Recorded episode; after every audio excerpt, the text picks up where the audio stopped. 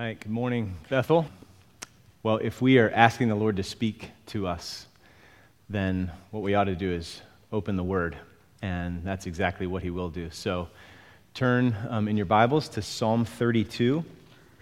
Uh, you can find that passage on page 462 in the, the Pew Bible. If you don't have a Bible, um, you can just grab one. It's the black hardcover book underneath the pew in front of you.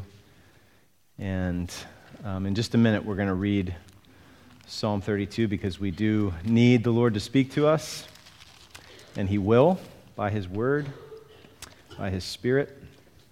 All right, let's turn uh, to Psalm 32 and read this. It's a good backdrop to our text for this morning, the message that we're going to consider. So, if you wouldn't mind, in honor of God's word, if you could stand while I read.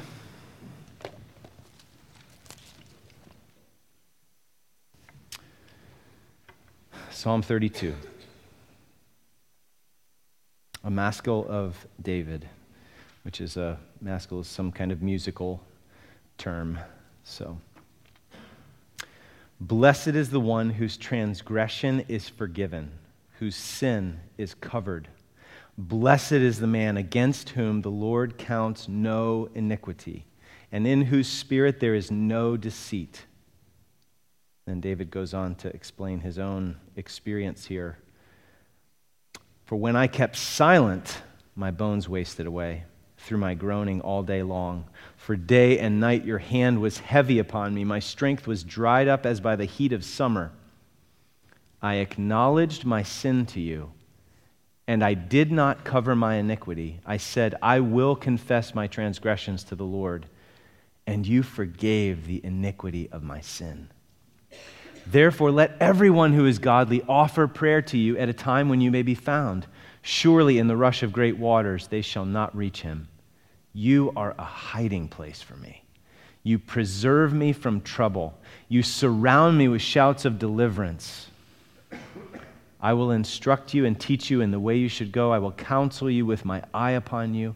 Be not like a horse or a mule without understanding, which must be curbed with bit and bridle, or it will not stay near you. Many are the sorrows of the wicked, but steadfast love surrounds the one who trusts in the Lord. Be glad in the Lord and rejoice, O righteous, and shout for joy, all you upright in heart. This is God's word. You may be seated. Okay. So, we've been going through the book of Isaiah. We hit chapter 48 last week, which is a good place to, to stop and take a break. Um, next Sunday, Don Marshall is going to be here with us, so you don't want to miss next Sunday. This is going to be the, the one Sunday that the Marshalls are here with us. So um, I hope that you all be here to hear God's word um, through, through him. It'll be great to see he and Sue. They get back from Florida on Saturday, and they'll be here with us Sunday. Um, and then, we're, again, we're going to take a little break from Isaiah and, and do a short series after that. So, in between, we have this one Sunday.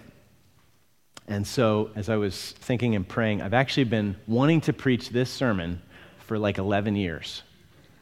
Um, so, 11 years ago, I actually looked back because I, um, well, I won't go into why. So, 11 years ago, um, I realized that I put some notes down from a sermon that I heard from John Piper, okay, on Proverbs 28:1.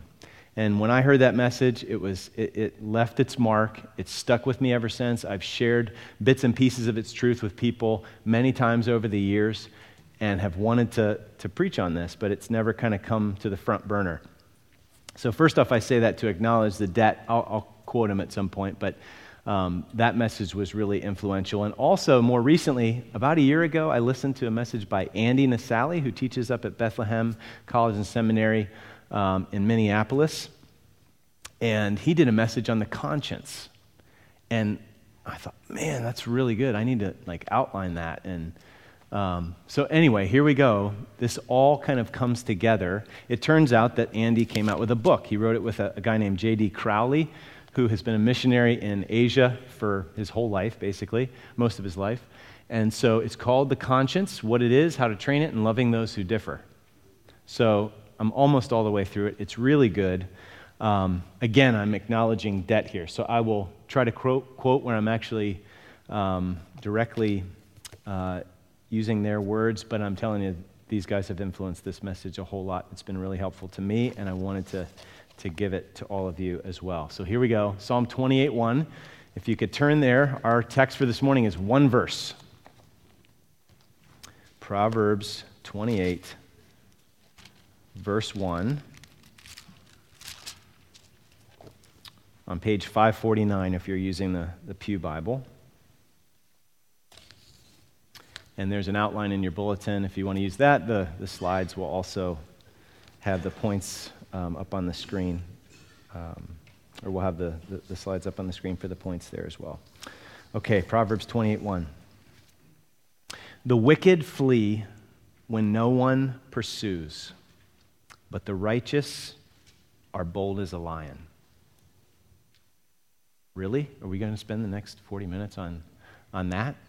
Well, there's a lot here. So, as we get started, I want you to picture a scale. This actually may not be too hard for some of you to picture because maybe something like this has happened. So, imagine your bathroom scale, and you get on it, and it tells the truth, right?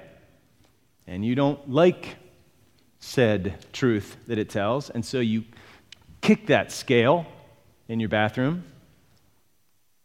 Then you get on it again, and it registers that same stubborn truth. So you kick it again, you get on it again, and now it actually registers a little bit higher.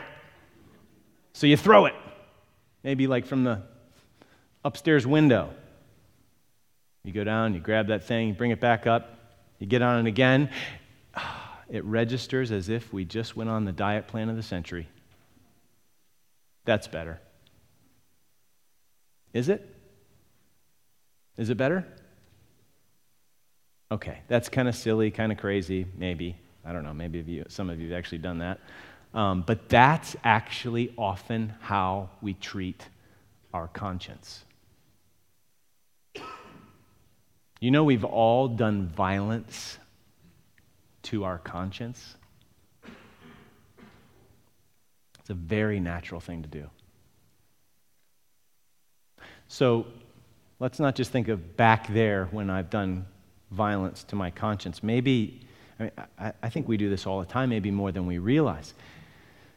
So maybe ask yourself a few questions as we, as we start to make our way into this text. Can you be quiet with your own thoughts? Do you tend to try to avoid that in your average week or average day? How antsy is your soul?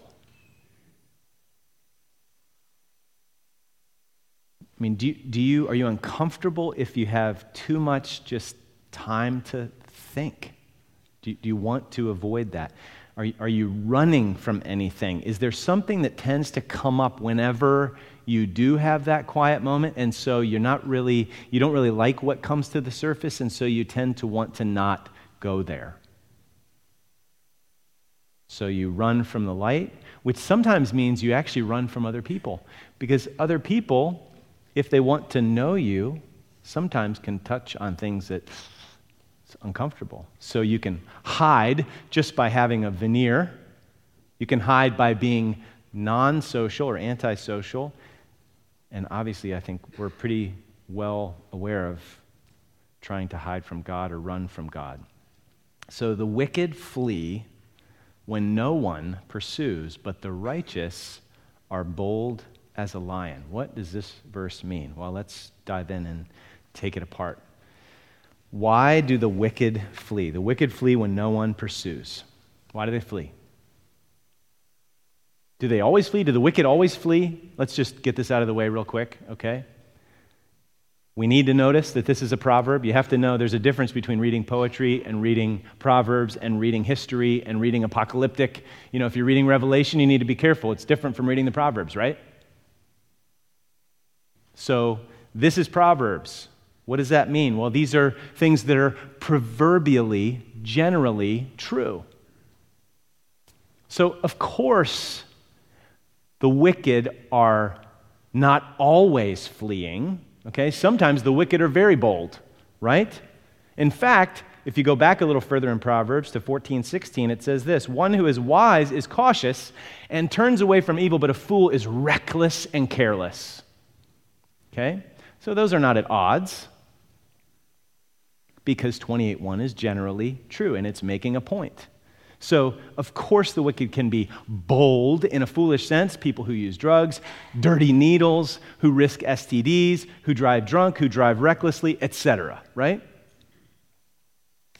So, we'll just get that out of the way. And the righteous certainly can be timid, right? And they can be fearful at times, right? Paul had to tell Timothy to not be timid and fearful. So, let's just make sure we recognize this is a proverb which means it's generally true. Despite the fact that there's some nuances or qualifications we could, we, should, we could make, it's very important to gain the wisdom that this proverb is revealing. Okay? Because what it's saying is true. The wicked flees when no one pursues. The question is why? So we sat down last night with the kids and asked that question. So, how would you answer that question? Why do the wicked flee though no one pursues? Well, the answer was blurted out fairly quickly. One of the kids, because they've got a guilty conscience. Bingo. When you violate your conscience and you have a guilty conscience, you will flee when there's no one pursuing. So you got to think with me here. I, I've just been drinking this in this week because I heard this message 11 years ago, but as I've been studying what the Bible says about the conscience, man, this is such important stuff. It's really, really important. So I, I, I want to share as much of that as possible this morning. So think with me here. The conscience is an amazing thing. So our culture, it's actually not a bad image. What's, what's the typical picture in our culture of the, of the conscience? You know, the whole angel demon thing on the shoulder? It's actually not too bad. So let's say the devil's on the left hand shoulder, temptation, horns and a pitchfork, although that's not what Satan would look like. Um, and the angel on the other shoulder, your conscience, right? So, usually in the culture, the angel is portrayed as the boring killjoy type, but we'll set that aside. So, it's not that far from the truth if you take away kind of all the silly cartoonishness out of the picture.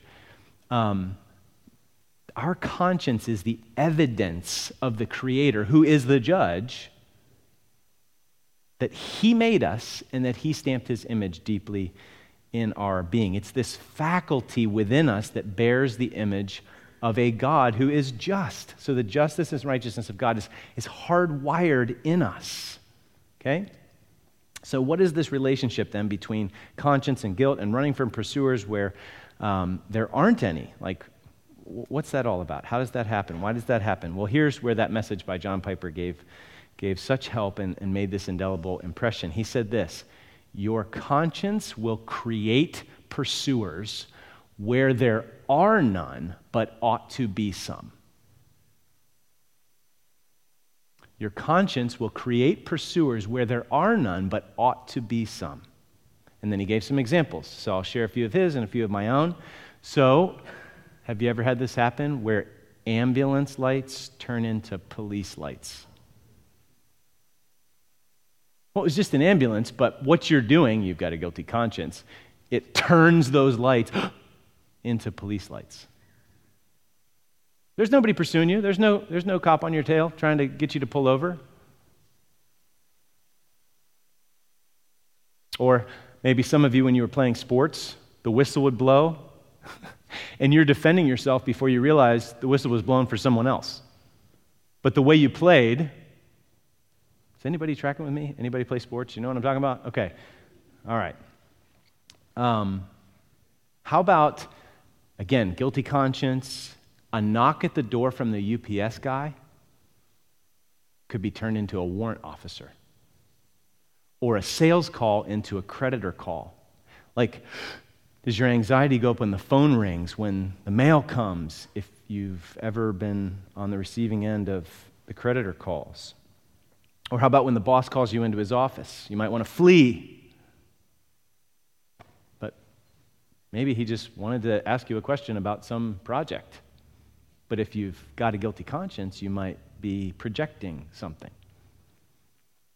It can turn just innocent inquiries, innocent questions from someone into, inter- feel, makes it feel like interrogation. Children respond this way sometimes, but you know what? We adults do the same thing as well. We can be very defensive. We're, we're fleeing when no one's pursuing. I mean, why do we even have this expression, looking over your shoulder? Right? Precisely because of these dynamics. So, what, here's the question what do you do when conscience speaks up? Well, typically it's fight or flight, right? Fight, we get defensive, or flight, we hightail it out of there so we don't have to deal with it. There's also other mechanisms that we respond with when our conscience, we have the pangs of conscience um, stabbing at our heart. We try to pull fast ones on our conscience all the time. Like, are, are you aware enough of your own heart, of your own, like how this works? How you just bob and weave and duck and cover when it comes to your conscience speaking to you? We try to manipulate this internal, independent prosecutor, this voice of warning. We try to strike deals with it sometimes. Do you know what I'm talking about? Like compromises with our conscience. So you know that you shouldn't do this, and okay, maybe, but I, I don't want to really completely not go that direction. So maybe I can just make a, a deal and I can have my cake and eat it too. I'll just strike a little compromise with my conscience. We stiff arm our conscience. We do what we shouldn't do. We feel guilty and nervous. And then, then what do we do? Sometimes we do a makeup call in order to try to pacify or soothe our conscience. That doesn't work. I knew that was wrong. Maybe if I just do this, then I'll feel better and it'll. Or do you just turn up the volume, like literally or figuratively? Do you turn up the activity, even religious?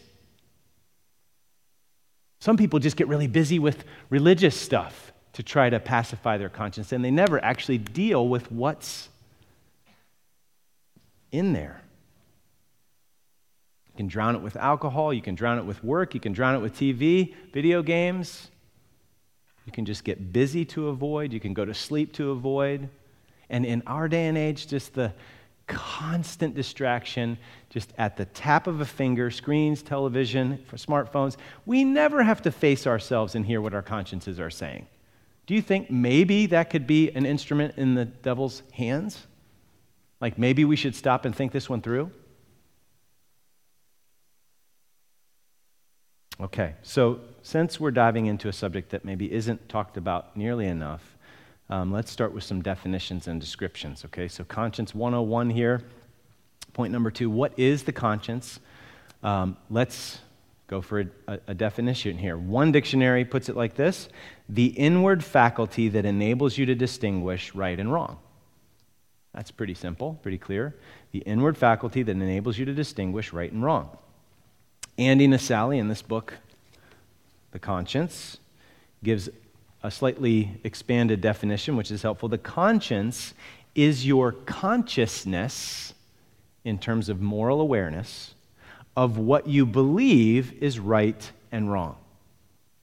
The conscience is your consciousness of what you believe is right and wrong.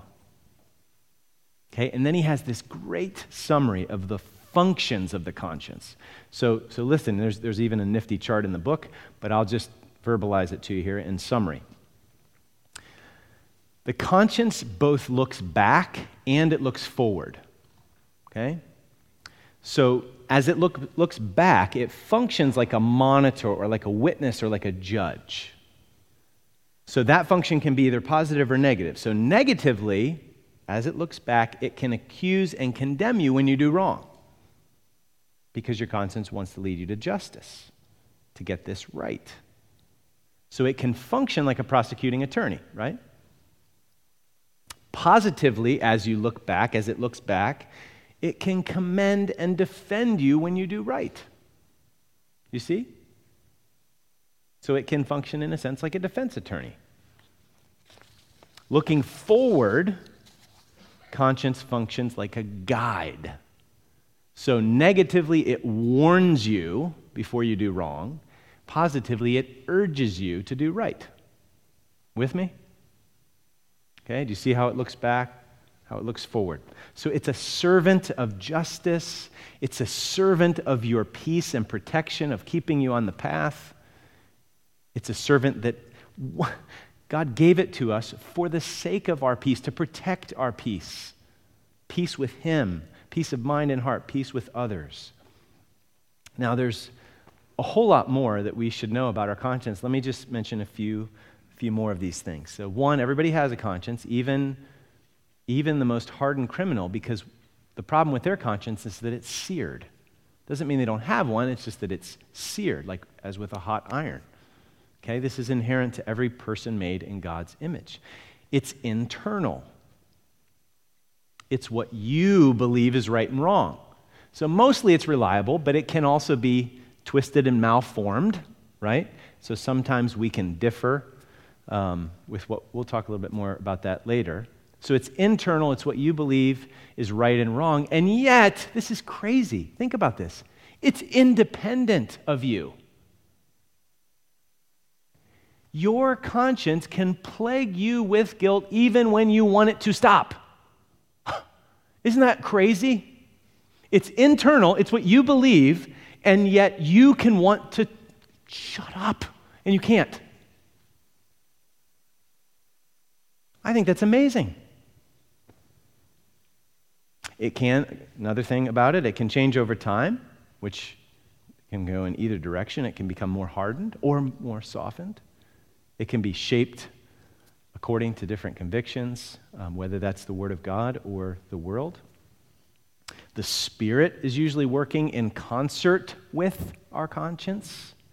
So, Holy Spirit and our conscience are not the same thing, but the Spirit certainly speaks to us through our conscience, and Satan can also try to co opt our conscience for his purposes. So, in the Bible, there's 30 times this word is used in, in the New Testament. Um, I'll just run through this really quickly, but it, it, speaks of the conscience positively in a couple ways and negatively in several ways. I'm just going to, you can go to BibleGateway.com and type in conscience, and they'll all come up. You can look at, actually, most of them will. Sometimes it's translated consciousness. Anyway. Um, but your conscience can be cleared, it can be perfected, it can be good, blameless, clear, clean. You can have a strong conscience. So that's one way the Bible talks about or, or positive ways the Bible talks about conscience. And then there's the negative ways. Your conscience can be weak, defiled, wounded. Yours can be wounded, and you can actually wound another person's conscience. It's a big deal. We're not going to have time to get into that this morning. It's important. Your conscience can be emboldened to sin. It can be evil. It can be guilty. It can be seared as with a hot iron. 1 Timothy 4 2. So, our consciences are generally reliable, but there are two main ways that a malformed conscience presents itself oversensitive, undersensitive. Oversensitive and insensitive. Hypersensitive, hyposensitive, for you medical people out there. Um, so, hypersensitive consciences, think of someone who grew up in, in a legalistic environment they can have false guilt over things that aren't sinful. So when your conscience is weak, it's hyperactive or overactive about things that are not sin. So false guilt can come in, self condemnation over accidental mistakes or things that are just kind of preference issues, not real right or wrong issues. That's one way that the, con- the conscience can be malformed. Also, it can be insensitive, and this is probably obvious dull, hardened, deadened. There are people who have sex before marriage without guilt, of course. And we can multiply examples, but you get the idea. The more that we stick our fingers in our ears when conscience calls, the more we stuff it down when it rises up, the more inactive and silent and insensitive it becomes. It's just sobering. That's why we need to really take care of our conscience, of our scale. If you use the instrument analogy, we need to take care of it. So we've all stiff armed our consciences numerous times when it was pointing back, accusing us, as well as when it was pointing ahead, warning us. We've all done it. We're all guilty. We know it. If we're honest with ourselves, we know it. We, we don't want to face it. We know it. And yet we want a clear conscience. We hate being plagued by a guilty conscience. So, what can cleanse the conscience? I mean, you can try all kinds of spiritual dollar store cleansers on the oil spill in your soul, but it is not going to do it. They don't work. What do we try? We try to compare ourselves with others to make ourselves feel better about this guilt. We can try to focus on the good things we've done. Well, at least we can try to make up for it. We can volunteer, give money, serve people, beat ourselves up, try to feel the victim. Get ourselves to feel more victim than perpetrator, and maybe that'll do it. So, when your conscience is sensitized to how holy and pure God is, oh, He is white hot holy and pure and righteous. He's perfect. And He knows everything. Every thought, every deed, every attitude, everything we've done, everything we should have done but didn't do. He knows it all.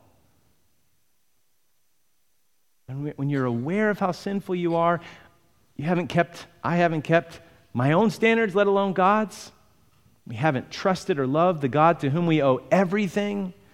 We certainly haven't trusted or loved Him with all of our heart. We haven't loved our neighbors as ourselves. We've lied and cheated and stolen and used and manipulated and been selfish and prideful and envious and slanderous and on and on and on and on and on. And so our conscience will rightly condemn us. And that can lead to despair and paralysis, or it can lead you to Jesus. So turn to Hebrews chapter 9 so you can see a couple of key uses of the term conscience in the New Testament. And then we'll get back to bold as a lion, righteous as bold as a lion. so, Hebrews chapter 9, if you're using the Pew Bible, you can find it on page 1005.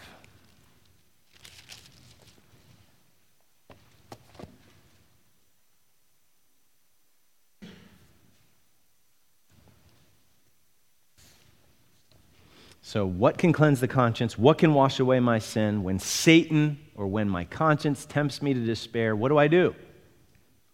Well, in Hebrews 9, after a description of the old covenant and the sacrifices that were just made year after year, offered by priests who were imperfect. They had to offer sacrifices for themselves first and then also for the people. And it was just on and on and on and on and on. And it didn't really take away sins, it was, it was temporary and symbolic. Hebrews 9 9 says this According to that arrangement, the Old Covenant, sacrificial system, gifts and sacrifices are offered that cannot perfect the conscience of the worshiper. Now look at verse 11.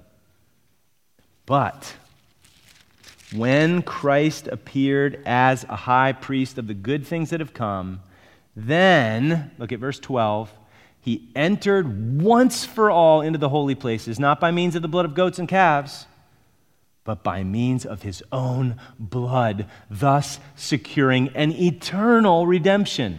For if the blood of goats and bulls and the sprinkling of defiled persons with the ashes of a heifer sanctify the, for the purification of the flesh, it did in the Old Testament in a provisional way, how much more will the blood of Christ, who through the eternal Spirit offered himself without blemish to God, purify our conscience from dead works to serve the living God.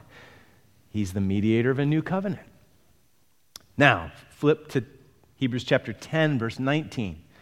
Just probably the, the opposing page there. Hebrews 10:19. Therefore, brothers, since we have confidence to enter the holy places by the blood of Jesus, by the new and living way that he opened for us through the curtain, you know, into the Holy of Holies, the very presence of God. His flesh was torn so that the, the curtain could be torn from top to bottom and we could have access to God and we could come with confidence into God's throne room, and his throne would be a throne of grace for us. So, since we have confidence to enter God's presence by the blood of Jesus, by the new and living way that he opened for us through the curtain.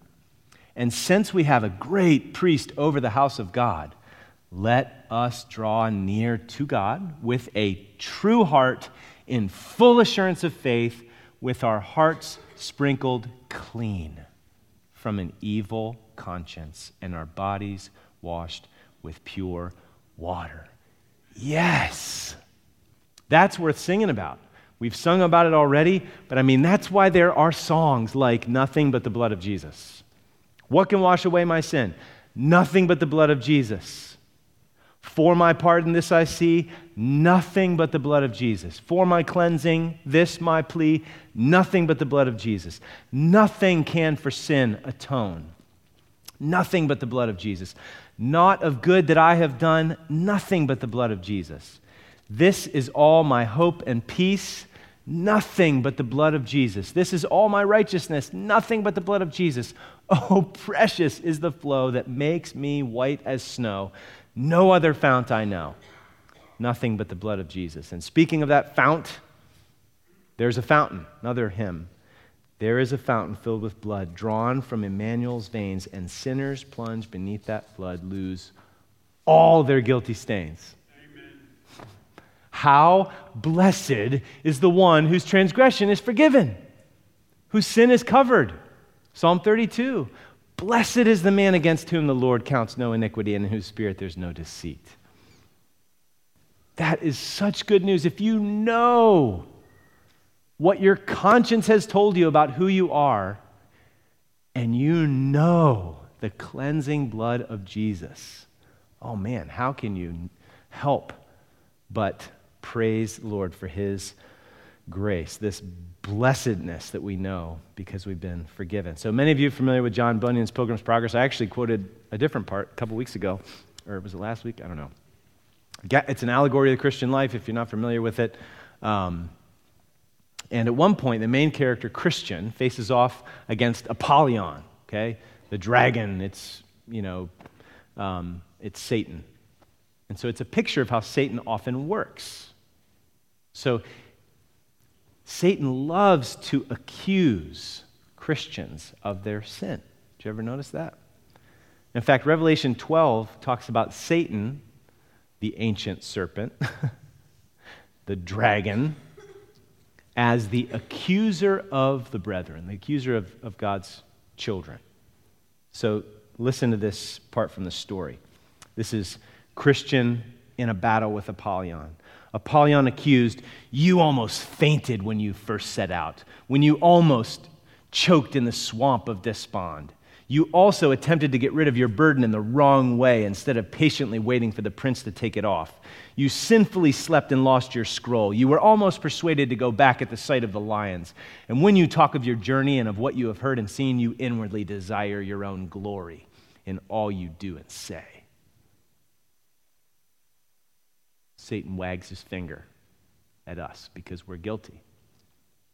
Here's what Christian says in response He says, All this is true, and much more that you have failed to mention. But the prince whom I now serve and honor, is merciful and ready to forgive. Besides, these infirmities possessed me while I was in your country, for there I allowed them to come in. But I have groaned under them just like Psalm 51 that we sung, have been sorry for them and have obtained pardon from my prince. When Satan tempts me to despair or your conscience and tells me of the guilt within, upward I look and see Jesus there, who made an end of all my sin. Because my sinless Savior died, my sinful soul is counted free. For God the just is satisfied. He doesn't sweep it under the rug, Jesus took it for us. God the just is satisfied to look on him and pardon me. Okay? So Satan's purpose for using your conscience is completely different than the Holy Spirit's purposes. Pangs of conscience can be tools in either of their hands, Satan's hand or the Spirit's hand. Satan, what does he do? He loves to accuse and condemn in order to paralyze and enslave you. The Holy Spirit accuses and condemns in order to get our attention, to arrest us, arrest our attention, stop us in our tracks. Why? So that he can rub our face in it? No. So that we can repent and believe and be set free and be at peace again. It's always to lead us back home. It's always to lead us through to freedom and peace. So Jesus' it is finished is why and how we can have a clean, perfected conscience, like Hebrews 9 and 10 say. And when you experience that cleansed conscience, you don't have to look over your shoulder anymore. You can become lion hearted and bold, which is why the righteous are as bold as a lion. Back to Proverbs 28 1. The righteous are as bold as a lion. How is a lion bold? Well, the king of beasts, so it has no fear. It doesn't need to live in fear of predators. So if you are reconciled to God by the blood of the cross, if you are at peace with God, if God is for you, who can be against you?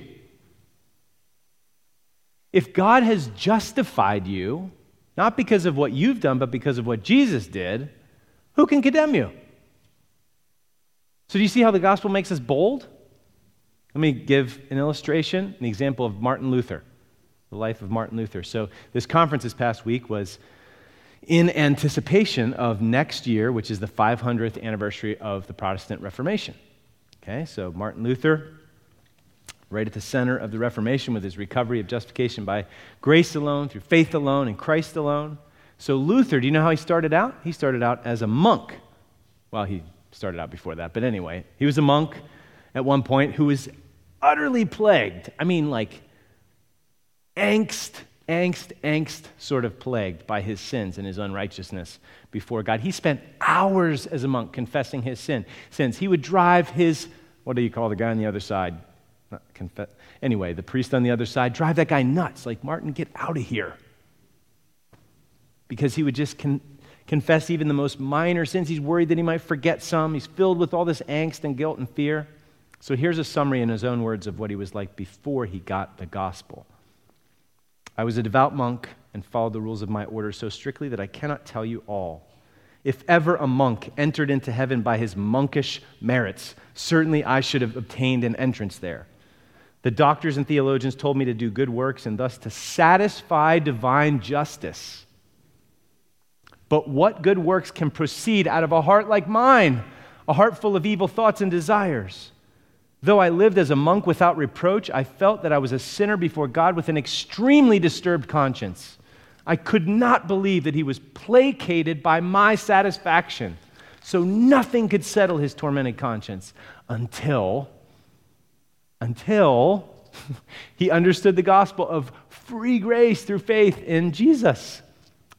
Listen to how he describes this. At last, by the mercy of God, meditating night and day, I gave heed to the context of the words, namely, in it, the righteousness of God is revealed. Romans 1. In the gospel, the righteousness of God is revealed. It's the power of God for salvation. As it is written, He who through faith is righteous shall live.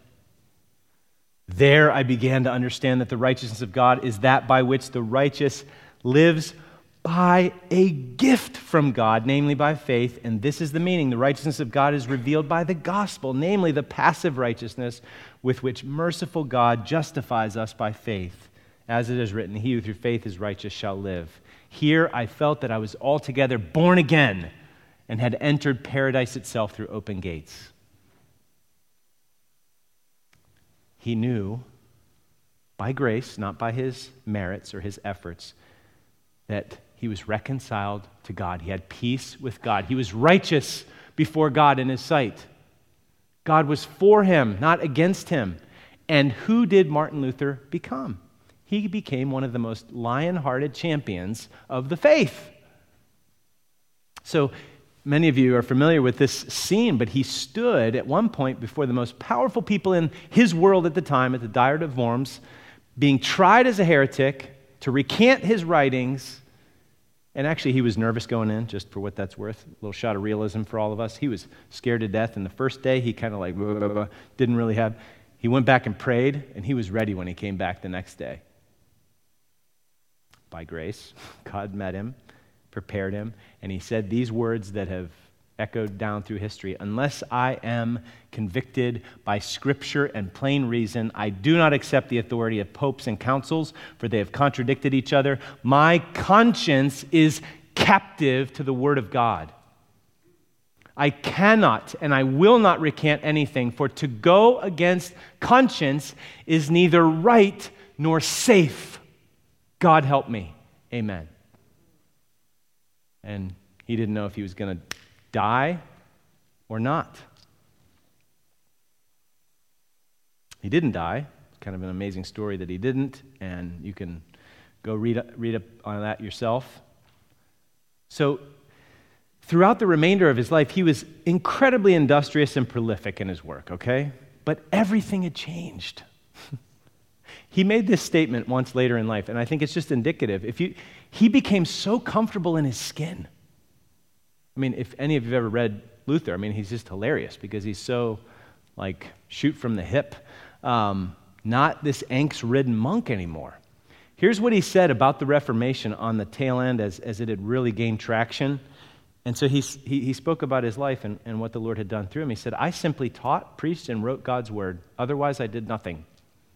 And then while I slept or drank Wittenberg beer with my Philip and my Amsdorf, Philip Melanchthon and Amsdorf, um, Nicholas von Amsdorf.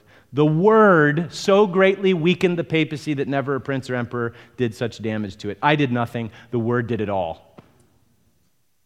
Now, he wasn't just sitting in the pub like for the rest of his life.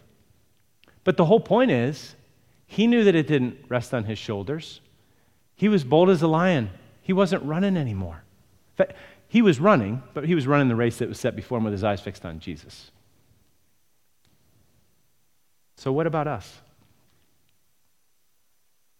Are you relationally cold? I'm Just here's a few examples, maybe bold as a lion. Are you relationally cold and distant, or maybe relationally handicapped because you're afraid of being known?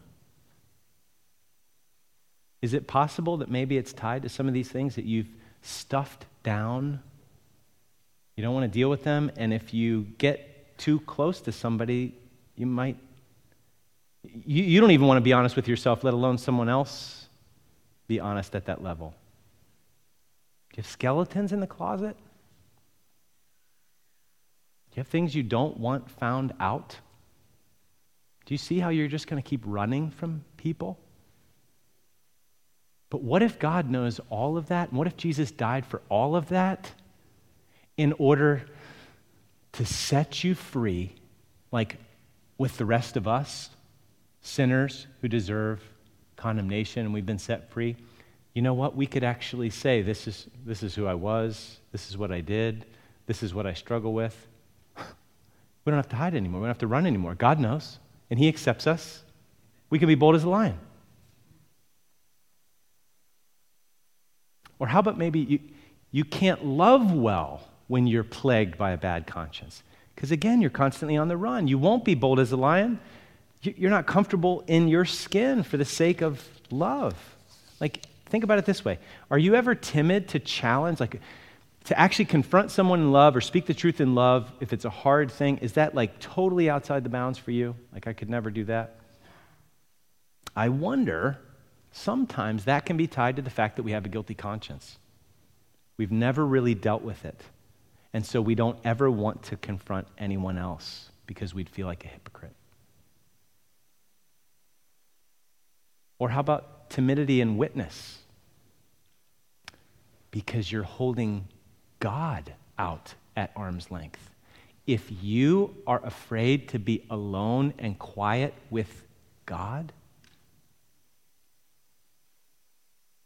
then would you really be able to bring someone else close to him? Like, if Christians aren't really at peace with God, and I don't just mean like forensic righteousness, you know, I'm talking about like, are you at peace with God relationally? If Christians aren't at peace with God, how are we going to help anyone else find it?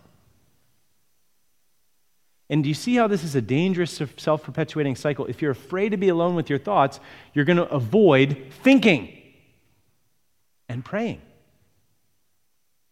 which, when you avoid thinking and praying, things happen that you are ashamed of and you regret, which means you want to stuff it down all the more. Do you see how it can be a dangerous cycle? It's a recipe for disaster. So we need to pull out of that. Maybe that's why you're here this morning. This isn't by accident. We're not on this passage by accident. Listen to a, just a very clear, simple prescription here by Andy Naselli on page 53 in this book. When your conscience rightly condemns you, you should confess your sins to God and any other person you've sinned against in order to make things right. And instead of wallowing in self pity about how wretched you are, look to Jesus, look to the cross. But that first sentence, for some of you, might be just well nigh impossible. I should confess my sins to God. Okay, maybe I would be willing to do that, but any other person I've sinned against, I can't, I can't ever do that.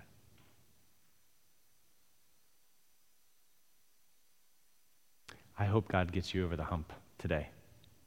I know there's stuff that held me captive for years. I was a thief as a little kid. And that sin held me captive for years. And finally, one day in college, my freshman year, when the Lord brought that back up after He grabbed a hold of me, He brought that back up and for the first time, not because of anything in me, but because he had given me faith in his goodness, that he was trustworthy, I thought, well, I'd rather go to jail with God than keep trying to go through the motions without him. So, is there anybody in that boat here? I, I, I almost like guarantee there are people that are just like wrestling right now Anytime talk of like this comes up in any message or when you're listening to something or when you're reading the Bible, what, what is it that comes to the surface? Please deal with it. Get some help to deal with it. I would be happy to talk with you. There's other folks in the church that, you know, just love to grow as biblical counselors. They can be helpful and walk alongside you. They're not going to judge you. They're not going to, you know, tisk tisk at you. They're going to help you. Why does God do this? Why does He give us a con? Just so that He loves to stick it to us and put His finger in our chest and, you know, grind us into the dirt? No, He wants to set you free.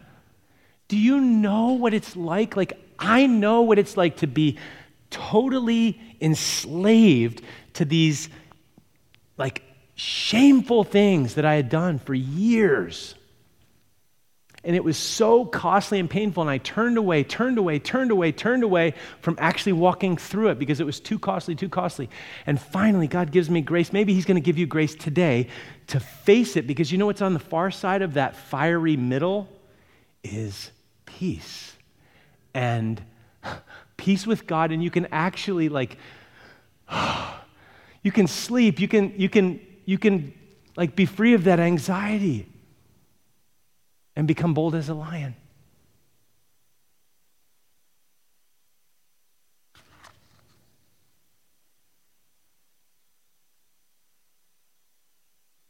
So I don't know, but I'm, I'm just praying that the Lord will get people over the hump.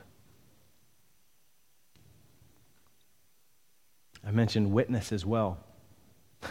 God may want you to take a baby step of boldness and witness this week bold as a lion. Here's an idea. Ask somebody this week, hey, why do you think we have a conscience? Where did that come from? I mean, isn't it crazy? It's internal and yet it's independent. What's up with that? I was on the plane on Friday, sitting beside, you know, I'm an introvert, okay? Sit in the plane. I just want to. So this guy's like, you know, like feverishly t- tapping away on his on his um, iPad, and I, you know, I'm thinking, well, he probably doesn't want to talk. And then he fell asleep, and I'm like, okay. And then there's a lady on this side. Well, should I talk to her? You know, I wasn't being as bold as the lions. Finally, near the end, I, I said, hey. So I strike up conversation, and he was just wide open to talk about these things. Turns out that he had toyed with becoming a Catholic priest at one point in his life, and we had a good conversation. He gave me, I didn't even ask for it, gave me his business card, and we'll hopefully continue the conversation on stuff that matters on, I actually showed him this book and t- sharing some of the things that, that uh, I was learning. So, if you believe the gospel, does that mean? I'm, I'm going to maybe address an issue that might kind of be bubbling to the surface in this um, as we get close to being done here. So, if you, if you believe the gospel, does that mean you say, Jesus dealt with it, therefore I don't have to? Because you might be like, okay, I'm good with confessing my sins to God. Doesn't mean you confess everything to everyone. Like, I once had an envious thought of you. I need to go track every. No, no, no, no, no. But like, I had stolen things from people. I have something that belongs to them. I need to go and get that right. But we would like to just kind of deal with it here and not have to deal with some of the horizontal implications. Here's what I would say it's not because Jesus dealt with it, therefore I don't have to. It's because Jesus dealt with it, therefore I can deal with it. Because I know who I am, I'm safe with God, and He's going to go with me. So, last point take care of your conscience.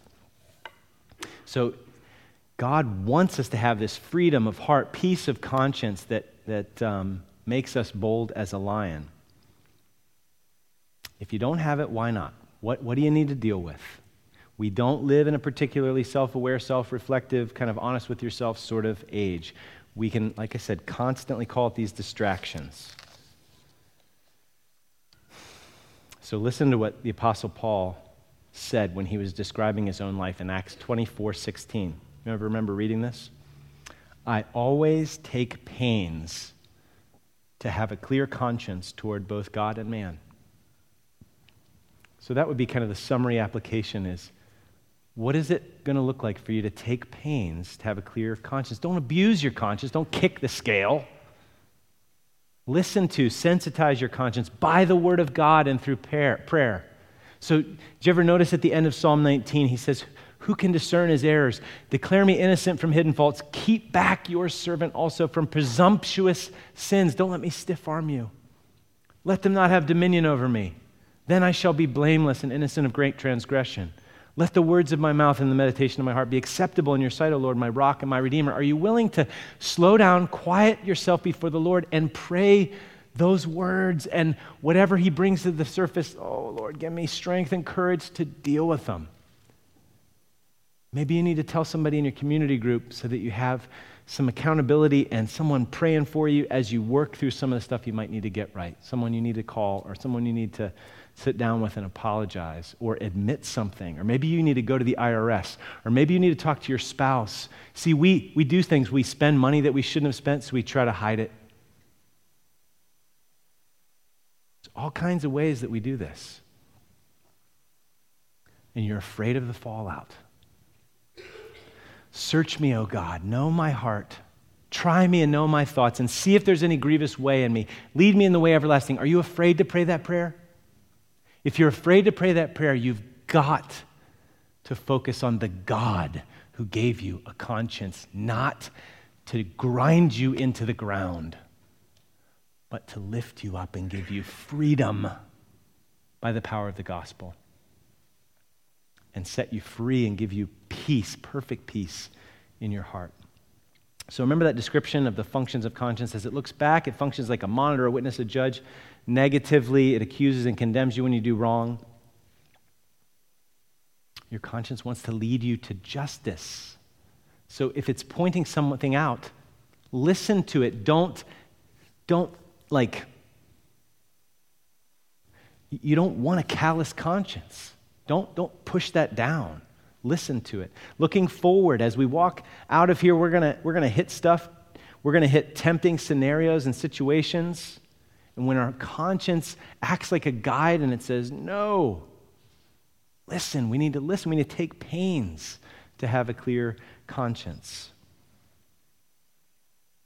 Um, so I have a chainsaw, and there's a little rule of thumb keep a sharp chain sharp. If it gets really, really dull, it takes a long time to get it back in order. But if you keep it up with regular sharpening, it just takes like one or two pulls with the file, and you've got a sharp chain.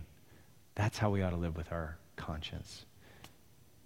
So, as long as your conscience is held captive to the Word of God, to act against conscience is neither right nor safe. The wicked flees, though no one pursues. The righteous are as bold as a lion. Let's pray. Oh God, I'm just assuming that we have some business to do with you and most likely with others as well. Please, Lord, don't let us drown out the, the calls of conscience, the calls of your spirit that we have heard this morning. Please give courage to follow you down that road wherever you lead us and where we need some help for someone to hold our hand, to pray for us, to support us, to cheer us on in this path. Please help us to do that.